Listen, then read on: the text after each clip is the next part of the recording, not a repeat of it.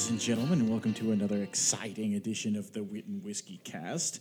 I am one of your two hosts this fine evening, Mark Rossetti Jr., as always, with the Robin to my Bruce Wayne, DJ Gagnon. Hi, everybody. So, uh, this is going to be the beginning of the big one, huh, DJ? We've been talking about this for a long time. I'm really excited. We are going to dive into prohibition and whiskey and this has probably been the hardest bit of research we've done in planning and formatting and everything not because of the topic per se or you know our interest in it or our lack of interest in it it's just there's so much shit There is, and there's so much about cocktail history that's so apocryphal. So it's just so difficult to figure out what's crap and what's actual fact. Yeah, realistically we could do a six to eight episode mini season just on this period in history i mean nobody would listen it'd be us Yeah. but theoretically it could be done We're, going to try to restrict it to two to three episodes, but we'll see. We'll see. Uh, you know, we got a lot of history to get through today. Uh, it's a lot more interesting than you might think, I swear. But before we get into that, what'd you do this week, buddy? Uh, it's been a really good week. Uh, we we had a pretty good weekend. Uh, it, it was a li- little nerve wracking because my sister in law gave birth this weekend. I did see that. Congratulations, you're an uncle now. I am. Yeah, it's the first of the next generation uh, born in my family. Like uh, across all of our gr- like the grandkids. Like this is the first great grandkid for my grandparents. So. Um, yeah, my, my niece was born at ten thirty last night uh, on the twenty third, as we're rec- recording this on the twenty fourth, um, and uh, she, she's a little bit early, but not not terribly early. She's definitely not a preemie. Um, but you know, it, mom and dad are exhausted, of course. Uh, it's my my baby brother had the the first kid, so the the youngest of my generation had the the first kid, which is really fun. Well, hey, uh, the, the pressure's off you and Holly now. You bought yourself a few more years. Yep. So so that'll be fun. We've uh, uh, I I've been assured by my brother that he has uh, appropriately booped her little nose. So that, Well, that I would hope so. yeah. But how about you, buddy?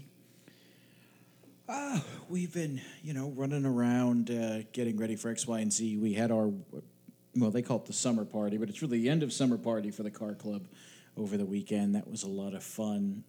We did some work-related events and things. I'm excited now. I haven't. I have new pipes. I uh, purchased three pipes from an estate sale uh, down south, and uh, the United States Postal Service has finally delivered them to me. So they are upstairs undergoing their cleaning treatment, uh, which involves many, many steps, but uh, also involves big doses of Everclear as well. because nothing kills everything quite like Everclear. So I'm excited about that. I'll have uh, quite literally doubled my arsenal. I'll be going from three to six. And one of them is pretty cool. It's very giant. It basically looks like somebody just hollowed out a log and put a mouthpiece on it. So I, I'm very excited for those going forward. And you know, then it was just doing doing research on this. Uh, been doing a lot of reading on prohibition. Been doing a lot of reading uh, on a few other topics. Just trying to bang through a couple of books because you know uh, we mentioned last week I'm going to be reviewing those grants. So they came in. So I have 11, 11 grant PDFs, all of which are 23 to 27 pages there or thereabouts. So it's not a big bulk of reading, but it's just it's a lot of figures, it's a lot of government lingo. So this past week I was trying to get in a lot of fun reading before I start doing those. That's fantastic. So we'll move right along because it is a pack show. What are you drinking now? I, I'm looking at the format and I see that you've filled in what you're drinking, but there's no way that I think it is what it says it is. Uh huh. It is. Uh, so uh, I got inspired uh, because we're doing at least a two parter on prohibition. And so, friend of the show, Ryan, recommended to me um, and, and kind of highlighted the fact that there's all of these, it's kind of this rise in modern day cocktail culture of these uh, alcohol substitutes and alternatives for people who maybe have given up the drink but want to, you know, still have interesting mocktails and things. Uh, so I am reviewing a zero alcohol gin uh, made by the Monday Company. Uh, they only have two products, so I'll be reviewing the gin tonight and the whiskey next week. And uh, it's pretty impressive. I made uh, what they're calling the Sage Sling, uh, which is two ounces of their their zero alcohol gin, half an ounce of honey simple syrup, uh, it, like two to three chopped up sage leaves, and uh, an egg white, and shook it all up. Made it like a standard cocktail. It's pretty interesting. I tried some of the gin on its own, and it definitely doesn't have like the alcohol bite um, but it does taste very botanical and floral. Uh, it definitely tastes like juniper and all of the other things. Uh, I'm, I'm reading through the ingredients that are in uh, Monday Zero Alcohol Gin, and it's natural spring spring water, monk fruit extract, natural flavors, citric acid, a bunch of other crap locust bean gum, natural juniper extract, natural coriander seed extract, natural cucumber extract. So it's all of these, like, it seems like what you would expect zero alcohol gin to taste like. It doesn't have the alcohol bite. So as I'm drinking it, I mean, I'm getting mostly the the honey syrup and the sage. Um, and it's you know with the the egg white in it, it's got you know that it's kind of like a pisco sour or something like that. That it's got that um, nice like thick velvety mouthfeel to it. Um, it doesn't taste like a martini. I am drinking it in a formal martini glass though. Well, all right, that's a start. Mm-hmm. But yeah, it doesn't it doesn't have the bite of the alcohol, but on the back end, I'm getting all of the the juniper and all of the botanicals, which is really interesting because I've I've never tasted anything like it. Like I this is what you would expect a zero alcohol gin to taste like, but it, it can't really be compared exactly to gin and it has no other comparison. So I, I think it's interesting. I think I would have cut the sugar back a little bit more, um, just to kind of offset the fact that there's no alcohol bite to it. Um, but other than that, it's it's a pretty interesting substitute. So if you're somebody who now stays away from uh, alcohol, and you know, as we're talking about prohibition today, uh, if you want to try out one of these, I I recommend it. It's a pretty good substitute. I haven't tried the whiskey yet. We'll, we'll review that next week. I don't recommend googling monk fruit. They're pretty terrifying. Oh yeah, no, monk fruit's terrible. Because uh, I was very curious myself. You know, you bring up an interesting point about Eh, overall it tastes about what you think, but it's a little different. I do wonder how much of that is a mental thing. And I only bring it up because I love Dr. Pepper. I'm a big Dr. Pepper guy. Drink I don't drink a lot of soda, but nine times out of ten when I drink soda, it's Dr. Pepper. And they recently came out with sugar-free Dr. Pepper. And they've been hyping it, and hyping it, and hyping it. And I was out somewhere and I said, Oh, you know, I should try this because I'm a pretty fat guy. And if this is any de- any way decent, you know, it'll probably be better for me not have all that sugar. It tasted good for what it tasted like, but I don't mm-hmm. know what it tasted like because what it tasted like was not Dr Pepper. Yeah, It had its own flavor that was fine, and I mean, it was a, a suitable drink. If you put it in a glass and handed it to me, I would drink it. But I so I just wonder if that's a mental thing. If we're just like, oh, this can't be the same thing because it's missing X. Yeah, you know, it's really interesting because I remember growing up and like the big debate always was, you know, uh, do you drink because you like the flavor? Do you drink because you you like how it makes you feel and it helps you relax? And I mean, when you first when you first start drinking like hard liquors, you're not drinking that shit for flavor. I mean, you- Truth. You, can develop a palate for gin and for vodka and for rum and for whiskey over time, but you know, if you're 21 and you're drinking whiskey for the first time, you're not drinking that shit because you love the the I don't know the coal filtered taste of Jack Daniels. No, you're drinking it to get drunk. Um, so this kind of like it, it goes in the extreme opposite end of things. If you like something that's botanical flavored, Um, I mean, I don't know anything non-alcoholic that uses juniper. Like I've never seen a flavored water that's been juniper flavored. Um, I've never seen a milkshake or a smoothie that had juniper in it. Like th- there is kind of that. Gin is one of those very few things that uses juniper berries, and so I'm drinking this, and like my head is going, "It's gin, it's gin, it's gin," but it's like it's not alcoholic. So I guess if you if you like the idea of drinking botanicals and drinking juniper, the taste of juniper, this is probably perfect for you if you don't want to get drunk.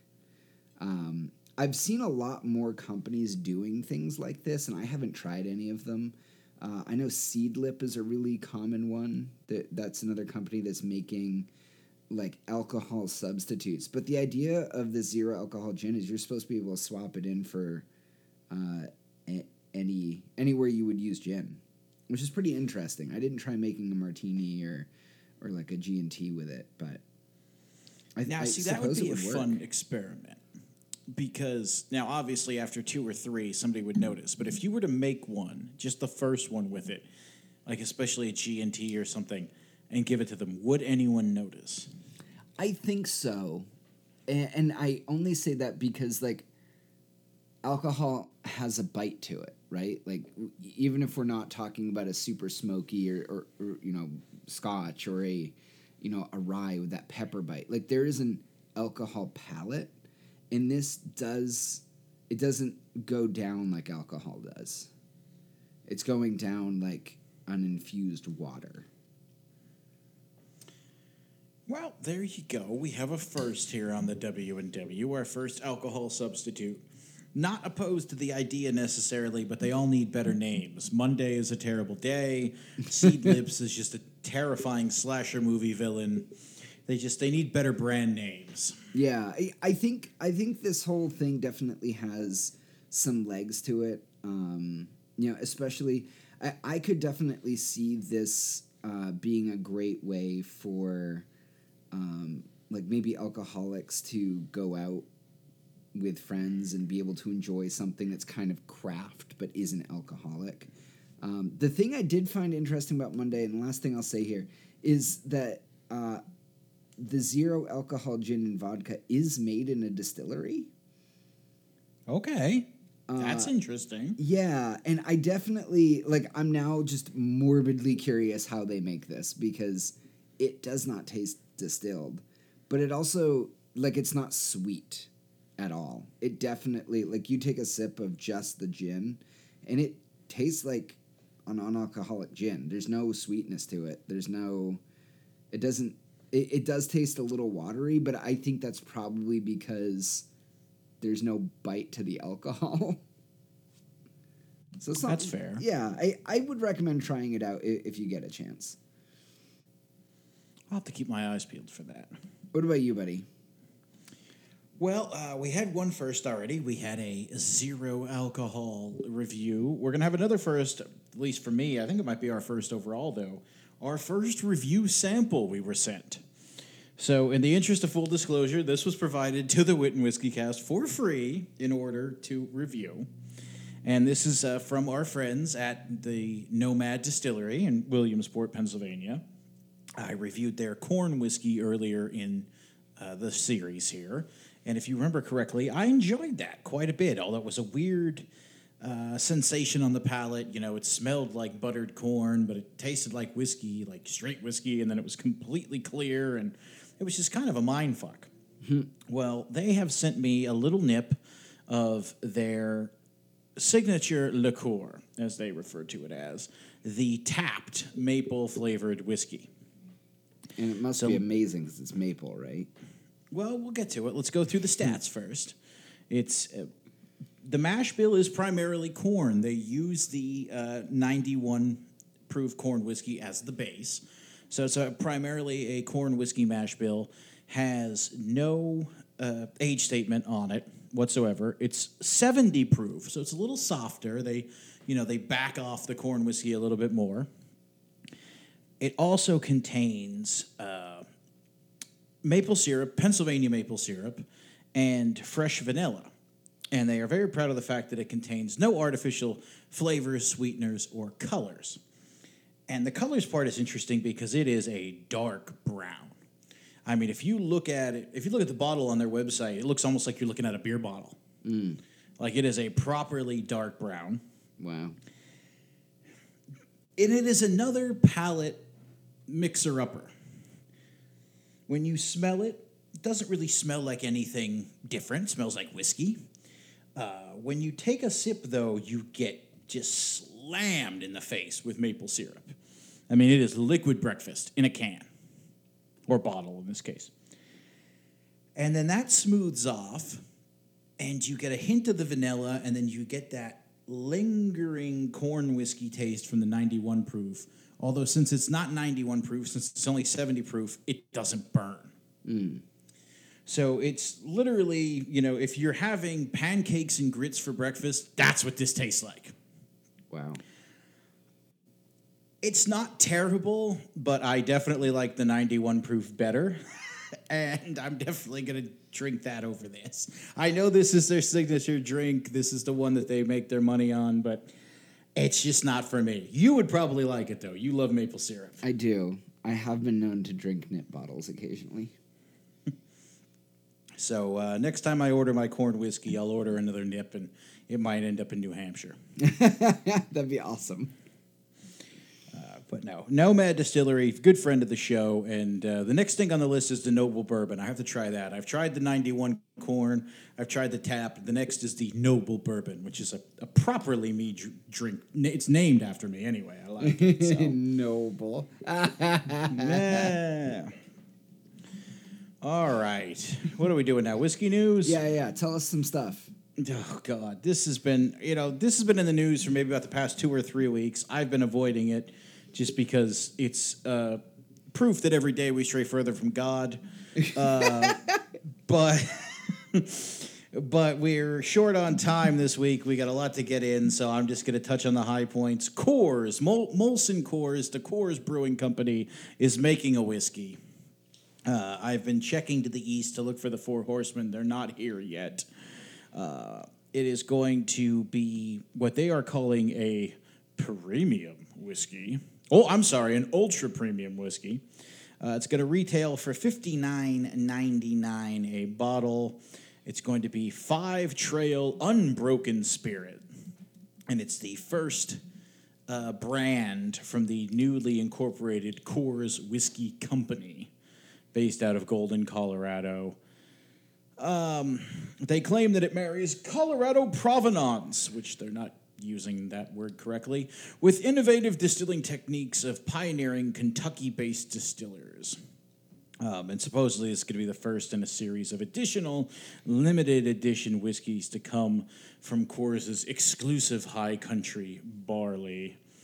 Uh, and they also claim that Coors is looking to appeal to buyers who want prestige in their liquor. And I can't read anymore because I'm just laughing too hard. I mean, this is just. Uh, according to the company, Coors beer fans have a built in affinity for whiskey that's produced by a brewery. I, I don't know. So uh, the I'm looking to actually see where they're going to sell it because it's only going to be in a couple of states. Because if you remember correctly, Coors Light was only in a couple of states until very very recently. Um, mm, it's about their hard seltzer that I don't really care about. Is Coors Light the one that has the mountain that turns blue if it's cold? It did. I don't know if they still do. I cannot drink Coors Light because Coors Light is interesting in that uh, if I drink one can of it, I instantly get a splitting headache. Oh God! There is just something in their terrible, terrible, terrible beer that just kills me. Oh, yes. It's only going to be in four states Colorado, Nevada, Georgia, and New York. Good riddance. Y'all can have it. Woof. That's whiskey news. Amazing. What are we doing for tools of the trade? Uh, so for tools of the trade this week, I thought I would continue with some more obscure um, bar tools, and you know, part of a lot of craft cocktails is some some sort of citrus peel. So I want to talk a little bit about like citrus peelers and channel knives today. So Uh, generally, when you are, uh, you know, let's use like the old fashioned as a good example. It's it's garnished with a uh, an orange twist, usually. And when I do an old fashioned, I like to get a nice big thick uh, peel. Uh, some people like to do uh, coins. Some people like to do a thinner one. Uh, I for martinis, if I garnish with like lemon peel, I like to do a nice thin, thin one, and that's you know I, would use a channel knife for that. So uh, there's really three different ways you can you can get peel off of a citrus fruit. One is if you're really skilled with a paring knife, just use a paring knife. Um, but with you know craft cocktails, they tend to want uh, they tend to call for fancier peels and, and different ways of, of spiraling it and doing all sorts of fancy shit. Um, so that's why things like channel knives exist. So, so I would kind of say you've got your your like uh, I don't know Mark style. I only want one tool in my damn bar.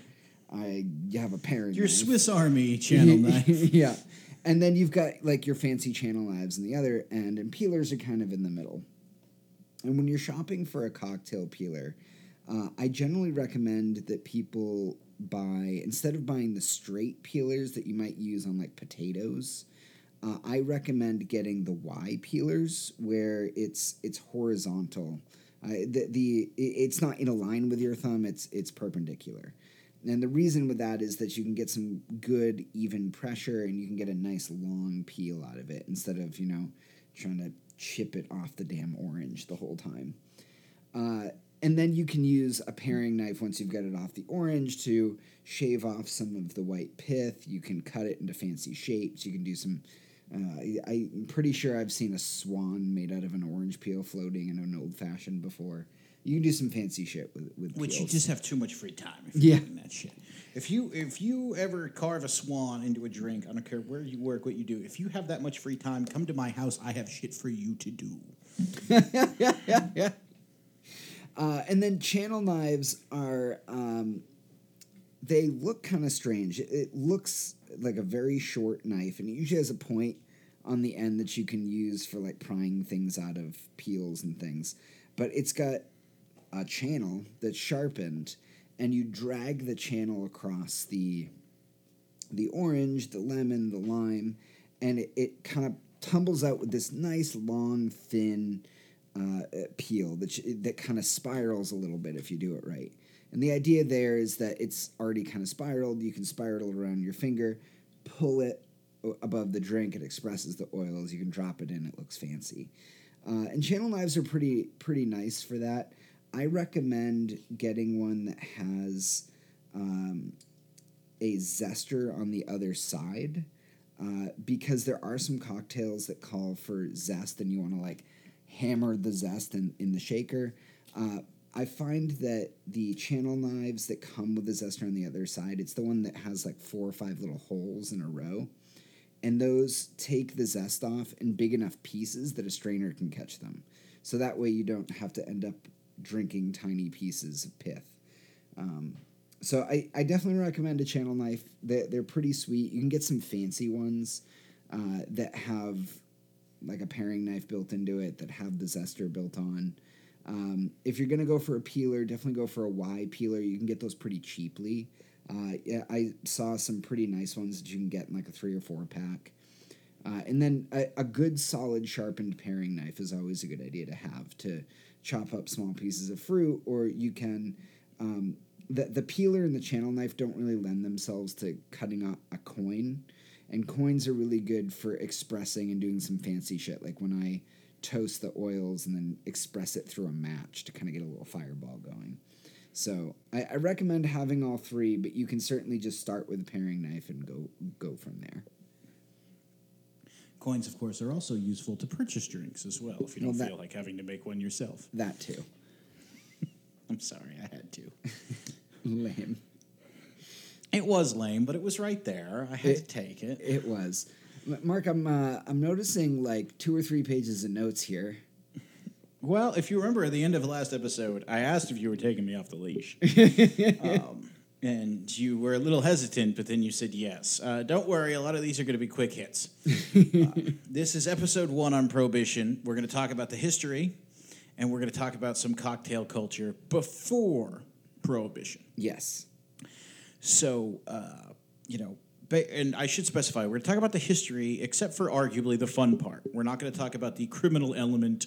We're not going to talk about bootlegging and speakeasies and rum running and the Al Capone and the big supervillains. That's going to be next week. That's going to be part two. This is just going to be your basic high school 101 on prohibition. Yeah. So, buckle up. So basically, the run up to prohibition, this didn't happen in a vacuum. Nothing happens in a vacuum. Eh, It wasn't like all of a sudden in you know 1919, oh no, liquor's bad. This has been going on for quite some time.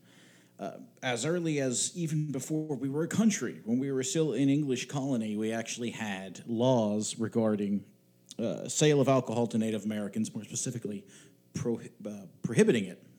Obviously, er, the earliest form of prohibition was the uh, sale of alcohol to Native Americans for a number of reasons. Uh, you know, tolerance levels and just you know out and out racism. We don't want them to have it. It's something that's ours. A little bit later on, once we were America, the first temperance association first formed. It formed in Connecticut in 1789. Remember what state it formed in? This becomes a little bit funny later on. And basically, a temperance association is a lot like a super PAC today, I guess, in politics, only you know smaller and on the state level. But their one cause, their big political movement, was prohibition, just you know outlawing alcohol and saving the family and all of the evils. Likewise, two years later in 1791, just outside of Carlisle, a bunch of uh, Pennsylvania farmers went up against George Washington and the Continental Army in the Whiskey Rebellion because they didn't want to pay taxes on their liquor. But this was another thing that sort of had people talking like, eh, wait a minute, if a bunch of hayseed farmers tried briefly and very unsuccessfully, but tried to, you know, go up against the government here over whiskey, eh, maybe this isn't something we want to play with. Of course, we had bigger issues going on at the time. We were ratifying the Constitution. We had Washington's presidency. Uh, then we have Adams, Jefferson, the development of political parties, into the War of 1812, yada, yada, yada. So the next major step is not until 1826.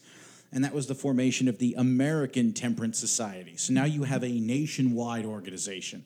Really, this is the, the closer analogy to a super PAC today. And they're taking out ads in every newspaper, which was the big thing at the time. They're sending out speakers. They have uh, people on the street handing out flyers. They have posters banged up. You know, come to the theater and see so and so talk from the American Temperance Society. And they're talking about the evils of alcohol, just how it's destroying America. And this is already in 1826. 1850 saw up by you. It saw Maine completely outlaw liquor, all all types of alcohol in 1850. Uh, did not last. the Maine law uh, was repealed in 1856, so it only lasted six years. But the Maine laws it became uh, known as uh, spawned 12 other states across the country to try prohibition. None of them lasted for any real period of time except for one, which we'll talk about a little bit later on. As you might imagine, uh, temperance movements, prohibition movements, they almost completely disappeared during the Civil War. We had a little bit bigger problem going on.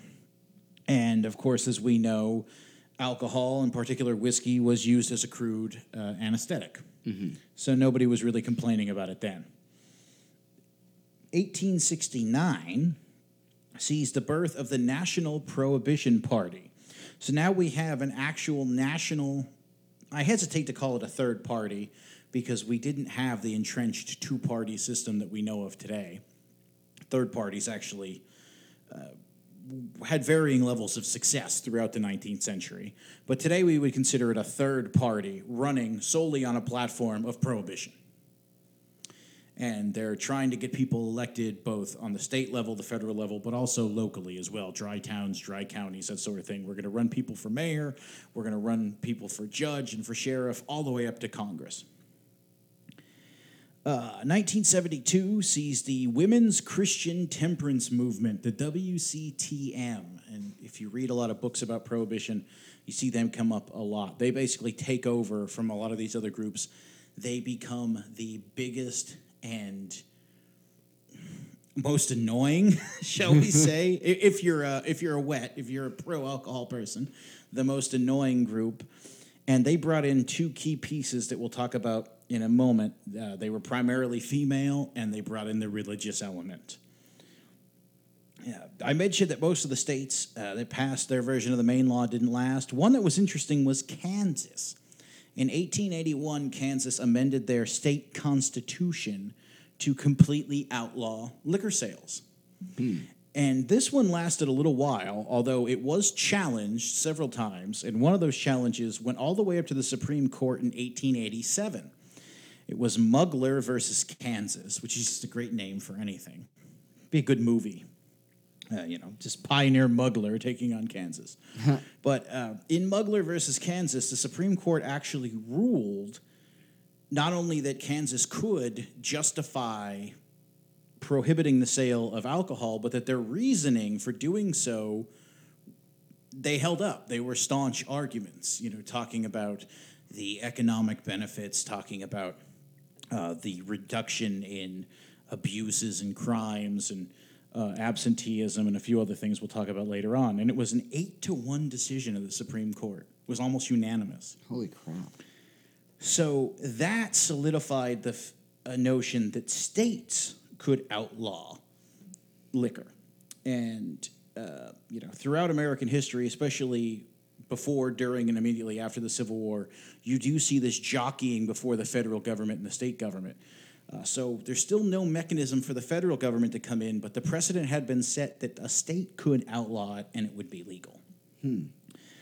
Uh, in the immediate run up to it, of course, it was the 18th Amendment that eventually led to prohibition, but most temperance groups also supported the 17th Amendment and the 19th Amendment. Now, DJ, a little history 101. What, what did the 17th Amendment do?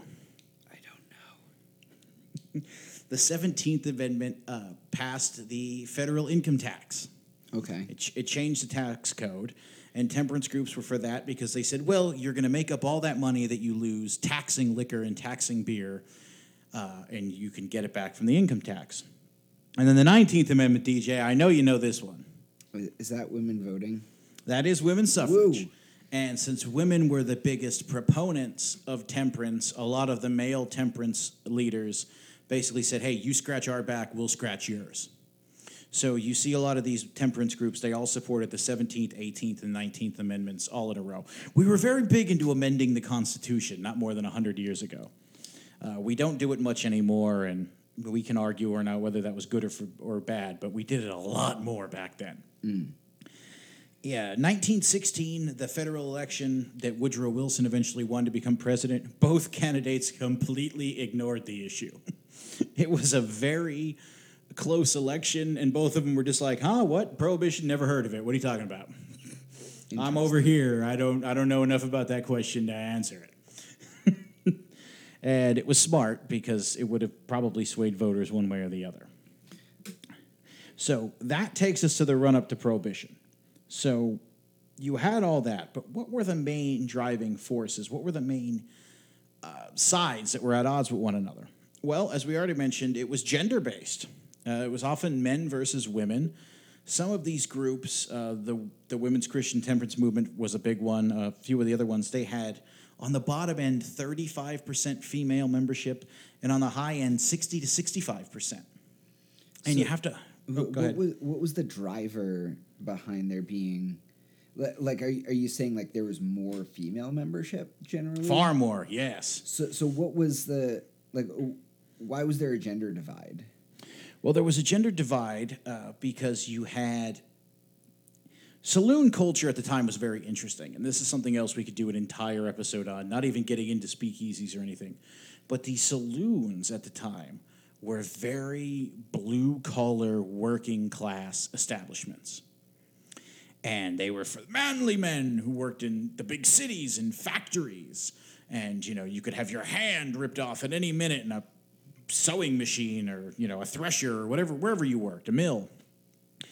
And it was interesting because you would get a free sandwich with your beer, and the sandwich would often be uh, stuffed with salted meats, and of course the salt would make you thirstier, so you drink more. And you know you'd get your small pay envelope at the end of the week, and you'd go down to the saloon and you'd drink with your friends, and you'd eat these sandwiches, and then you come home and there wouldn't be a lot of money left. And women were not; they weren't outright banned from these locations, but they certainly were not welcome.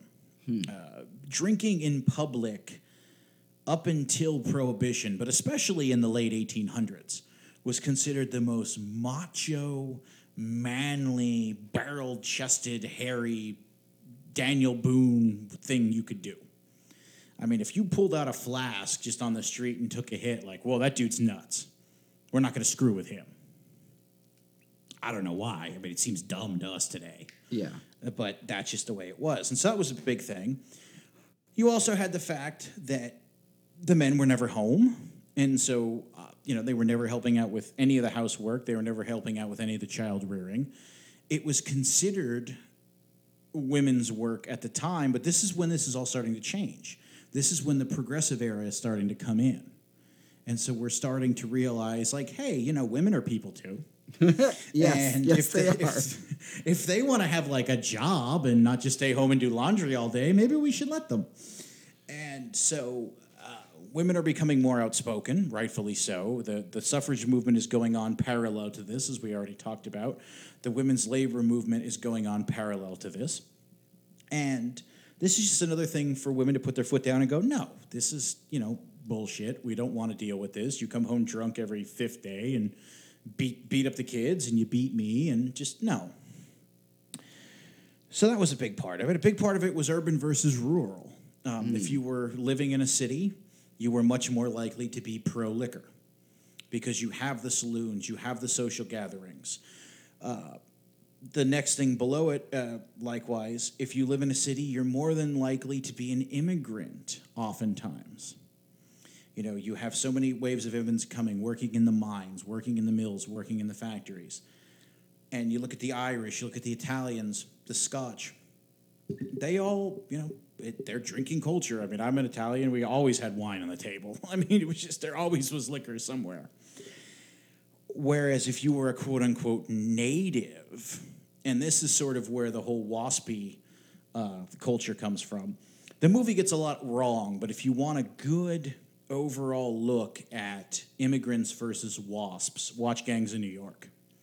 It's one thing that they just nailed Oh wow. eh, you know, you get this sort of native, you know, I'm an American, I was born here, I'm not one of these, you know, wretched people, and I wear a fine suit, and I can't be seen with the likes of you in the saloon. And if I choose to partake in alcohol, it will be in controlled moderation with other white Anglo Saxon individuals like myself. Whereas we immigrants were just like, hey, you want a party? I got a bottle. Let's go. And so it really was the what direction is America going to go in? You also had religious motivations. Interestingly enough, despite myself included, Catholics being some of the most uproarious drunks you've ever seen, almost every religion universally was against this, well, was against alcohol. They were all for prohibition. Um, uh, Jewish rabbis were were you know this oh only for services. The Catholic Church came out of it only communion wine, nothing else. Obviously, the Church of Latter Day Saints was against it. You know that's part of their teachings.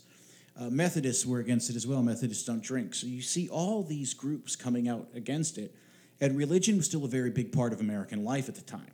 So that had quite a bit of influence. You also had the fact that there was an insanely high consumption rate at the time. Yeah.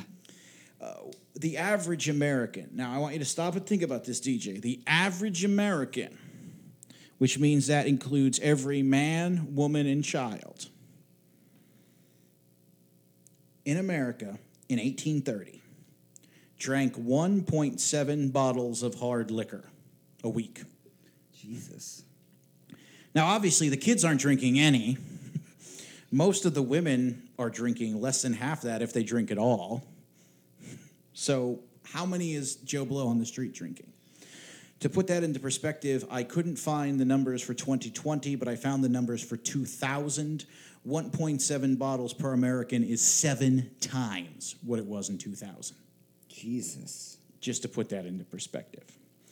Uh, likewise, the last thing uh, that really helped push it was World War One. Now, obviously, prohibition didn't come into effect till World War One was over. But as I said, some of the biggest opposition voices were immigrants, German immigrants, Italian immigrants, Hungarian immigrants, Austrian immigrants.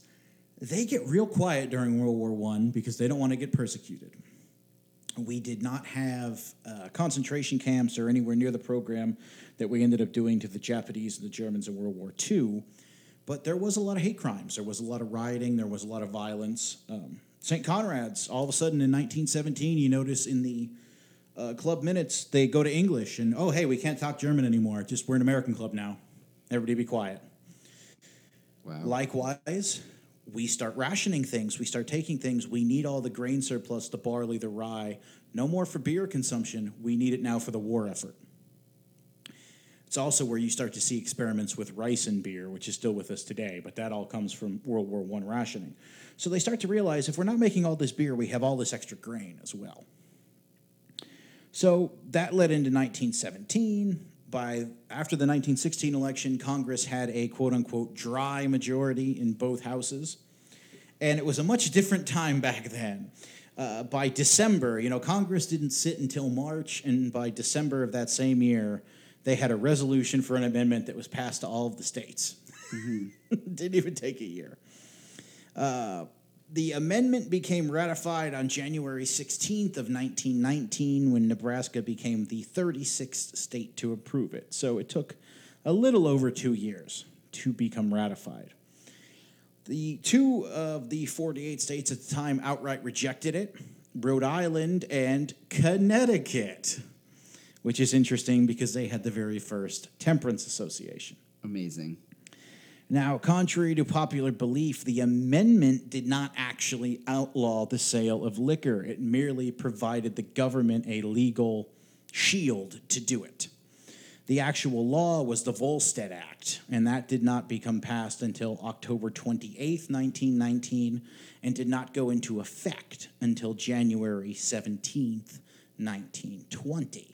So keep this in mind. The amendment becomes ratified on January 16th, 1919, and it's a full year and a day later, very medieval, that the law doesn't go into effect. So keep that in mind. At the time that it went into effect, uh, the government was so sure they were going to enforce it, DJ, they had a whole 1,520 new federal prohibition police. Still makes me laugh. Uh, because you had that year and a day, people were stockpiling liquor like it was the end of the world. People were buying all the beer, all the liquor. They were converting their cellars into wine cellars.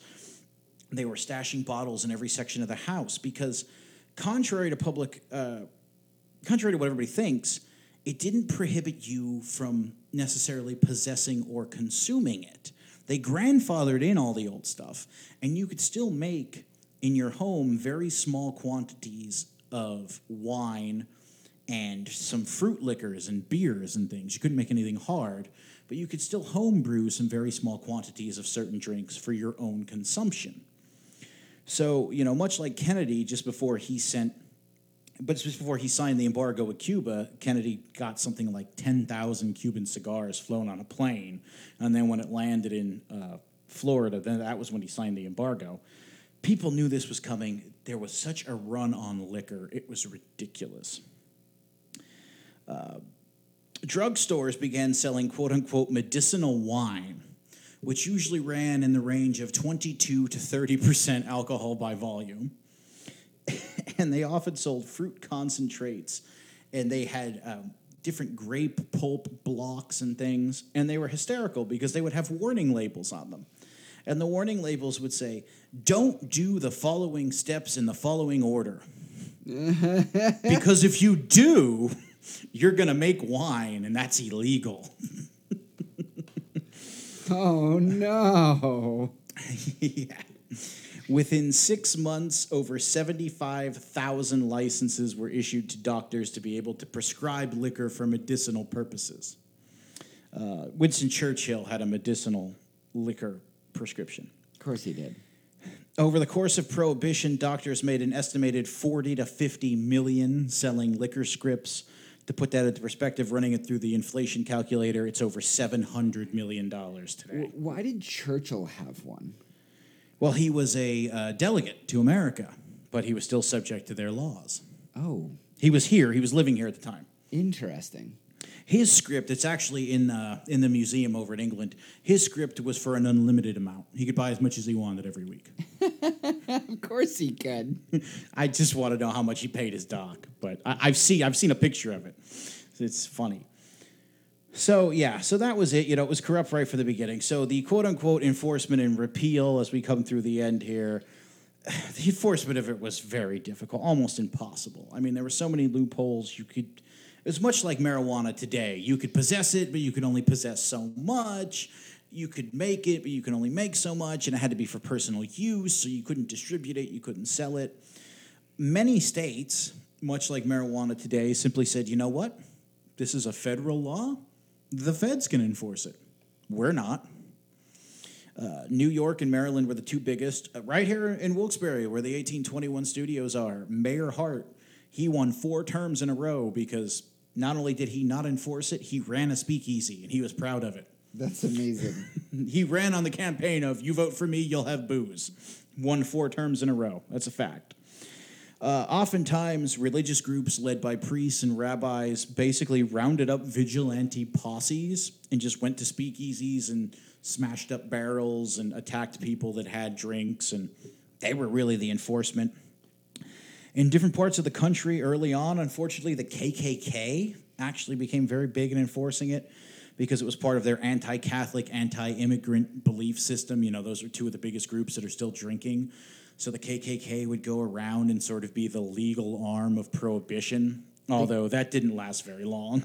this might be a naive question. The KKK is anti-Catholic. yes.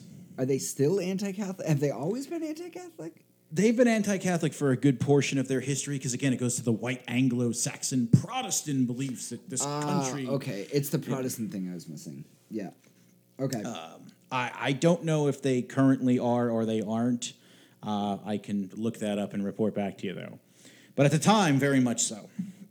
Although by about 1926, 1927, they really faded off because by then the writing was on the wall and most people were not happy with prohibition. So it wasn't a popular stance. Uh, over the course of it, on average, state and local governments lost 14% of their entire tax revenue, which is just massive.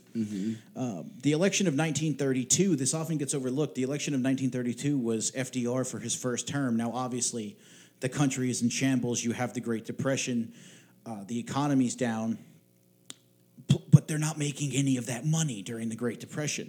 They can't tax any of this liquor that's not there to try to get themselves out of the Depression. So what really gets lost in this is one of Roosevelt's major planks was he said flat out, "I'm going to repeal it," and nobody talks about that anymore. Did, did the Great Depression and Prohibition start around the same time? Uh, Prohibition was first. Great Depression started October 29th, 1929, with the stock market crash. Although, really, 1930, 1931 is really when the heavy economic fallout happened. The, the end of 29 was still kind of up and down, up and down, up and down. But so how how much of the Great Depression was directly attributed to prohibition? I would say very little was directly attributed to it. There's the stock market at the time and the way the government was funding things, and more importantly, the fact that um, banks could just close Oh and and say, "Oh yeah, all that money you have in the bank? No, sorry, we're closed. You you don't get it. We're out of business. There's no money. Sorry." Those were the major things, but prohibition definitely contributed to it going on and on because there was just no other places to draw from. You can't tax, you know, you have the federal income tax, but you have a 20% unemployment rate. People aren't making money, so you can't tax that. people aren't really buying goods. You can't sell that. Okay, well, we're going to tax the distillers. Oh, well, we can't because we banned that. Ooh. So I- would say it contributed very little to its starting, but it certainly helped prolong it. Woof. Um, uh, da, da, da, just to uh, wrap that up, yeah. So uh, Roosevelt ran on a thing. I'm just going to flat out repeal it. He gets elected in 32, takes office in March of 33. That same month, he signs the Cole Harrison Act, which allowed beer. So now we can have beer in America again. Uh, and that's what set the percentage at 3.2, which still, if you buy any classic American beer, such as Coors Light that we talk about today, um, it's all 3.2% alcohol, uh, unless you get some of the microbrews nowadays. But that was all from Prohibition. And then it was repealed on December 5th, 1933, when Utah, of all states, became the 36th state to ratify the 21st Amendment. And another interesting thing is the 21st Amendment, just like the 19 or the 18th Amendment rather, did not all of a sudden day one ban all alcohol. The 21st did not instantly make it legal everywhere. It made it a state's choice. It put the power back into the states, and Mississippi, for example, remained a completely dry state until 1966. That's crazy. So, uh, just wrapping up because I know I've been rambling. Uh, the effects of it are interesting. Overall health in America improved, actually, and life expectancy slightly went up. Liver disease and heart disease plummeted. Absenteeism at work dropped from an average of around 10, 11% to only 3%. People were not getting drunk and calling off. That being said, it wasn't all good news. Prohibition cost the U.S. economy about $225 million per year in 1920s money, which is about $3.5 billion per year today. The enforcement of it by the end was costing the government 26.5 million a year, which is 413 million today. So you're basically losing about $4 billion a year by the end, which when you're in the Depression was just insane. Uh, the one nice thing, though, uh, is that the death of the 19th century saloon and the rise of the flapper during Prohibition both made female drinking much more acceptable, uh, which was, you know, nice, as it should be. And while alcohol consumption had dropped to a mere quarter of 1919 levels in the early parts, because people, by and large, people actually did follow Prohibition at first. So it dropped to a quarter of its level. By 1930, it had come back to about 70%. So in the end, it only dropped uh, consumption by about 25 to 30% at the cost of, you know, four and a half billion a year. Interesting. So that is Prohibition 101. Thank you for coming to my TED Talk. Uh, we will talk about the crime and everything next week. Yeah, it's so interesting. I, I did a, a little bit of the history ex, uh, exploration too, because I was looking up the cocktail side of things. And I found two interesting facts about prohibition that had nothing to do with crime. Uh, the first one was that pre prohibition, drinking was something that happened throughout the day. Yes. Like you would start with a drink with breakfast you'd have you, you'd t- top off at lunch you'd have an afternoon drink you'd have something with dinner you'd have uh, an evening cocktail and after prohibition was the rise of you know you wait until after work you, you wait until five o'clock A- and I thought that was interesting. Like, it's interesting to kind of pair that with the statistic of drinking only dropped down 30% because, uh, like, we've basically just concentrated a day's worth of drinking. We've cut it down by, you know, 30% and dropped it all to the evening. Yeah, and you know, and it does kind of explain those the 1.7 bottle a person too, because if you're sipping on it all throughout the day, it's like okay, that makes a little bit more sense. Yeah. Um, that is the great crime of coffee heads like me. Before coffee took over as the breakfast drink of choice, it was beer. Yeah, it's true. You woke, you woke up in the morning and you had a beer. Uh, the other interesting fact I, I found, because the question I asked was, well, what happened? What happened to these these drinking establishments? What happened to the distilleries and the breweries? Because I was looking into what what was co- what was drinking culture like before, during, and after, and you know we- we'll talk about speakeasies and crap next time, but the the one interesting fact I found was the rise of the soda fountain and the ice cream parlor. Yep. Uh, Prohibition did like one of the good things is it gave rise to I- ice cream parlors and soda fountains. And uh, I, I got this straight off of PBS. One study found that in Grand Rapids, Michigan, one third of the saloons tried to wait out prohibition by serving other things. One third of them closed, and another third of them converted to ice cream parlors. And I just thought that that's such a cool like oh like that that's kind of like ice cream is a really great pastime. I mean there's you you can throw a rock and hit three ice cream places in the summer around here and it's really interesting that like we have prohibition partly to thank for the rise in popularity of, of those kinds of things. And your statistics are about roughly right for, uh, at least when it comes to beer, for breweries any, uh, as well. Yeah. About a third of them just closed. A third of them tried to build other things. Uh, Yuengling famously made ice cream, which Yeah. they're starting to make again. Anheuser-Busch made caskets, which I just, that never gets old. and then a third of them made quote unquote near beers, which is basically like O'Doul's today, alcohol free beer. Or in the case of the uh, Lion Brewery, which is about five minutes from my house, it still makes beer to this day. They just kept making real beer and saying it was near beer. and every so often, the feds would come in and they'd raid them, but they were making enough money selling it that they could pay the fine. and, and then finally, in, in 1927 or 1928, I would have to check my notes, but they finally got shut down basically permanently because it was like their seventh offense. That's amazing.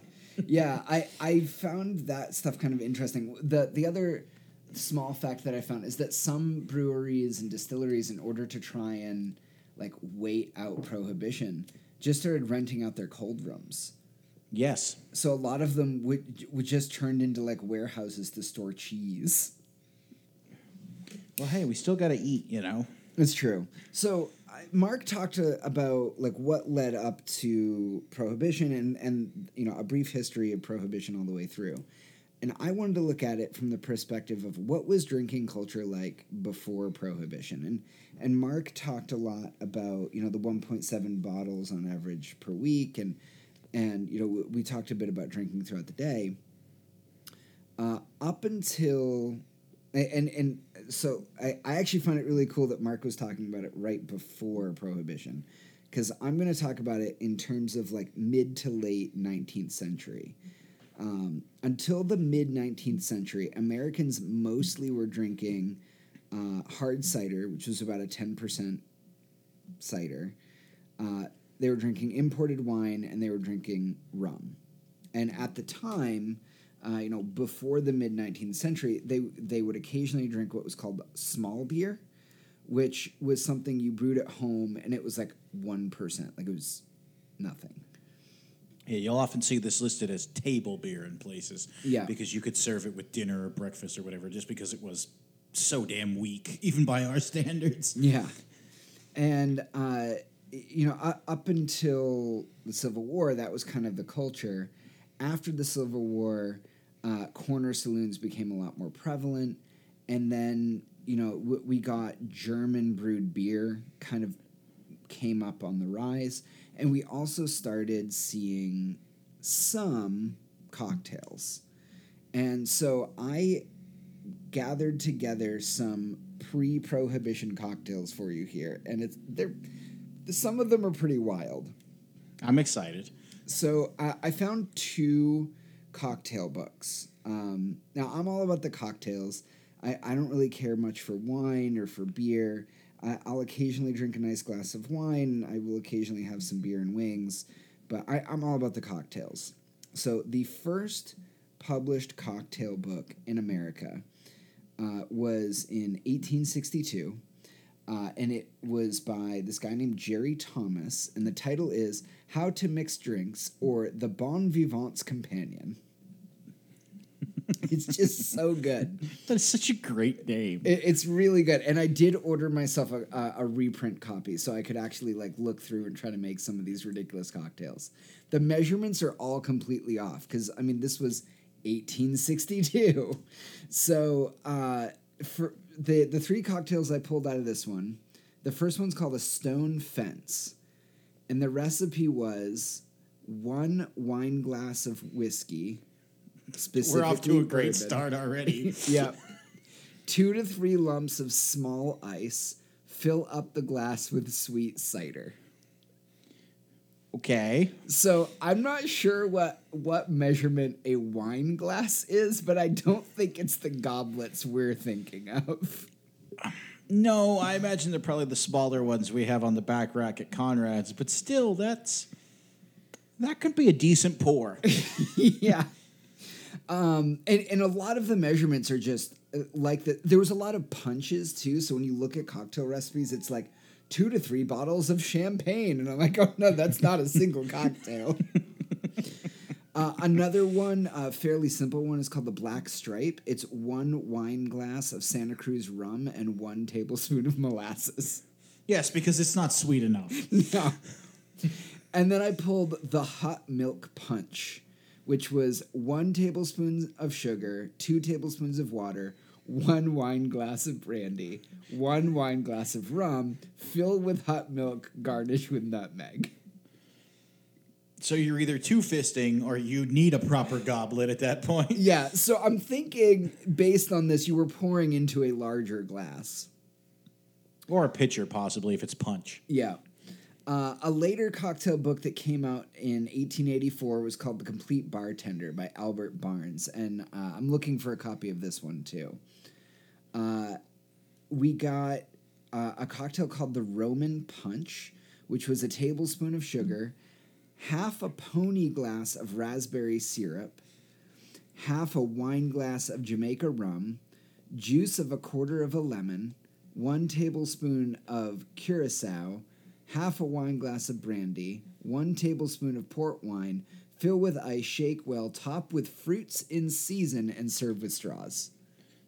Yes, so you get it like an old milkshake. You and your Yeah. date can just sit and sip on this.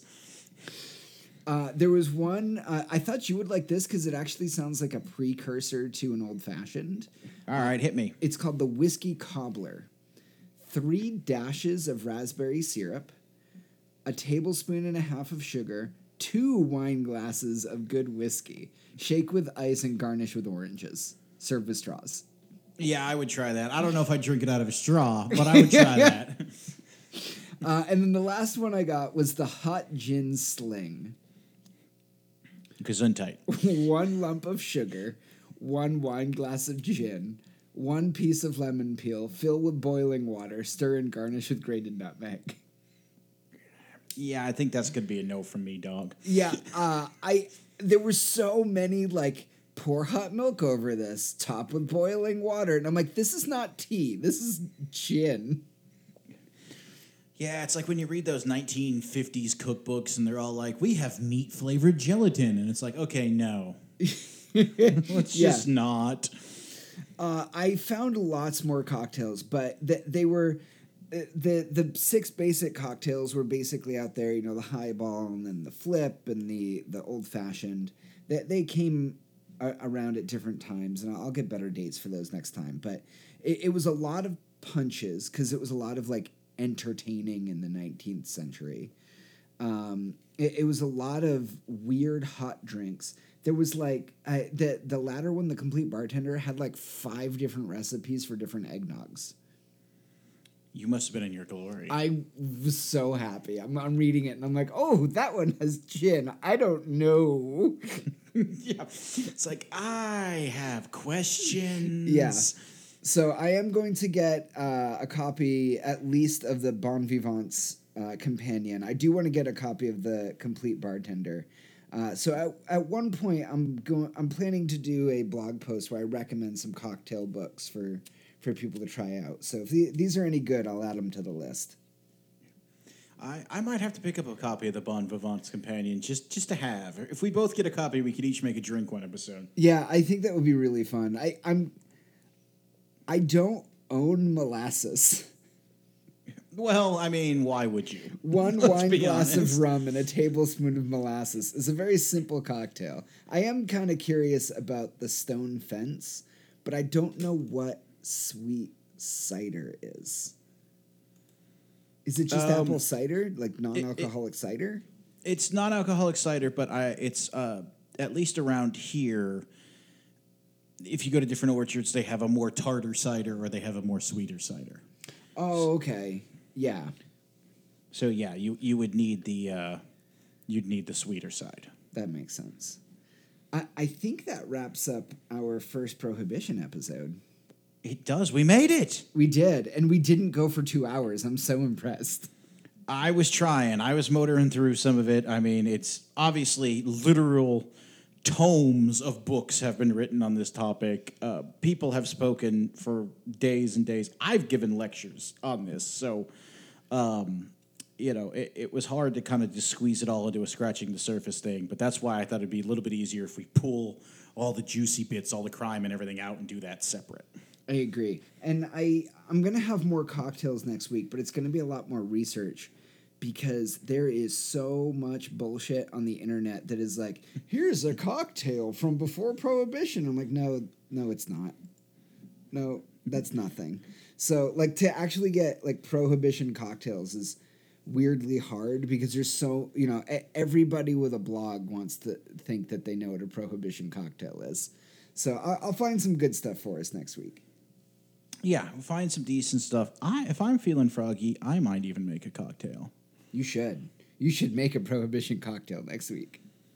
Um, Allie has been after me to redo. Uh, we had a 20s night at the museum, I forget how long ago, and we were drinking bees' kneeses. Oh, She's so been after me to revisit that. So perhaps. Nice. Perhaps.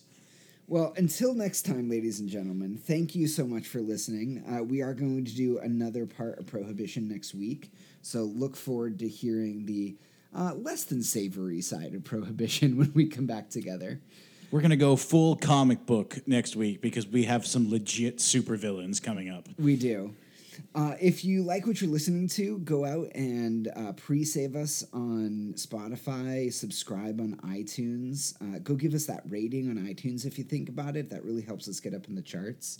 Uh, we are out there on te internets uh, at the Wit and Whiskey Cast at, at gmail.com if you want to recommend a whiskey or you want to say, hey, tell me more about all of this prohibition crap.